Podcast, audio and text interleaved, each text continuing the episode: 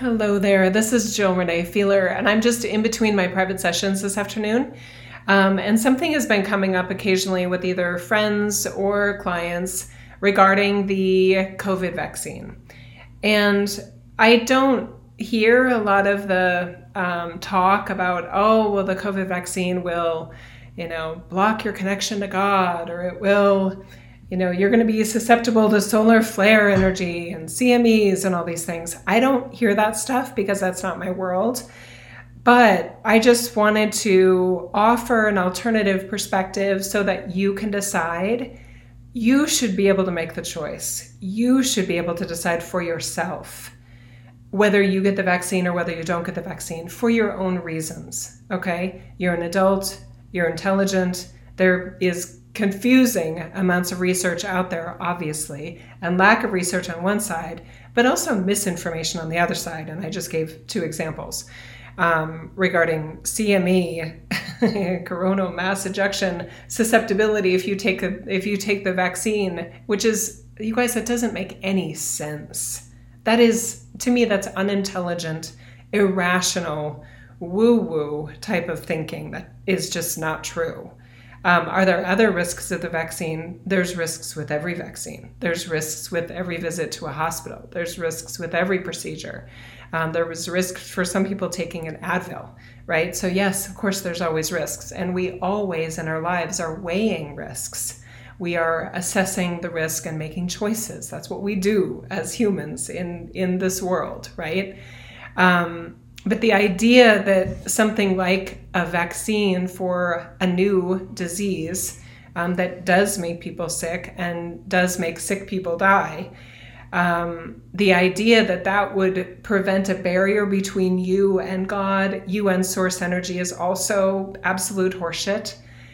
You guys, the light isn't the light, source energy, creator of origin, God, isn't something you connect to. The light and the source energy is what you are. Okay? Boom, that's it. Okay?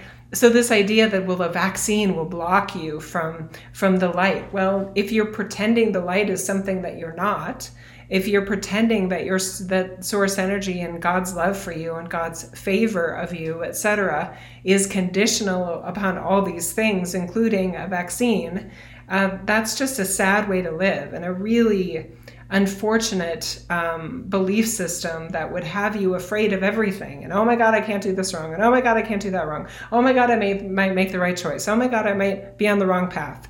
God is what God is wherever you are on whatever path you're on. Okay, whatever you're doing, God is there. Wherever you are, God is there. Whatever choice you make, God is there. It's not like there's all these different roads, and if you take the vaccine, God's over here going, good luck. That's, I mean, what kind of God is that? It's not the God I know. It's not the God that loves you no matter what. It's not the God that understands that there are choices we need to make in this reality that are hard and confusing. And there's incredible amounts of uncertainty always in this reality. So, these screwed up teachings that have you afraid of everything and afraid of making the wrong move and, and ex- not only exaggerating risks, making up risks of certain choices frustrates me to no end because life here on earth is hard enough.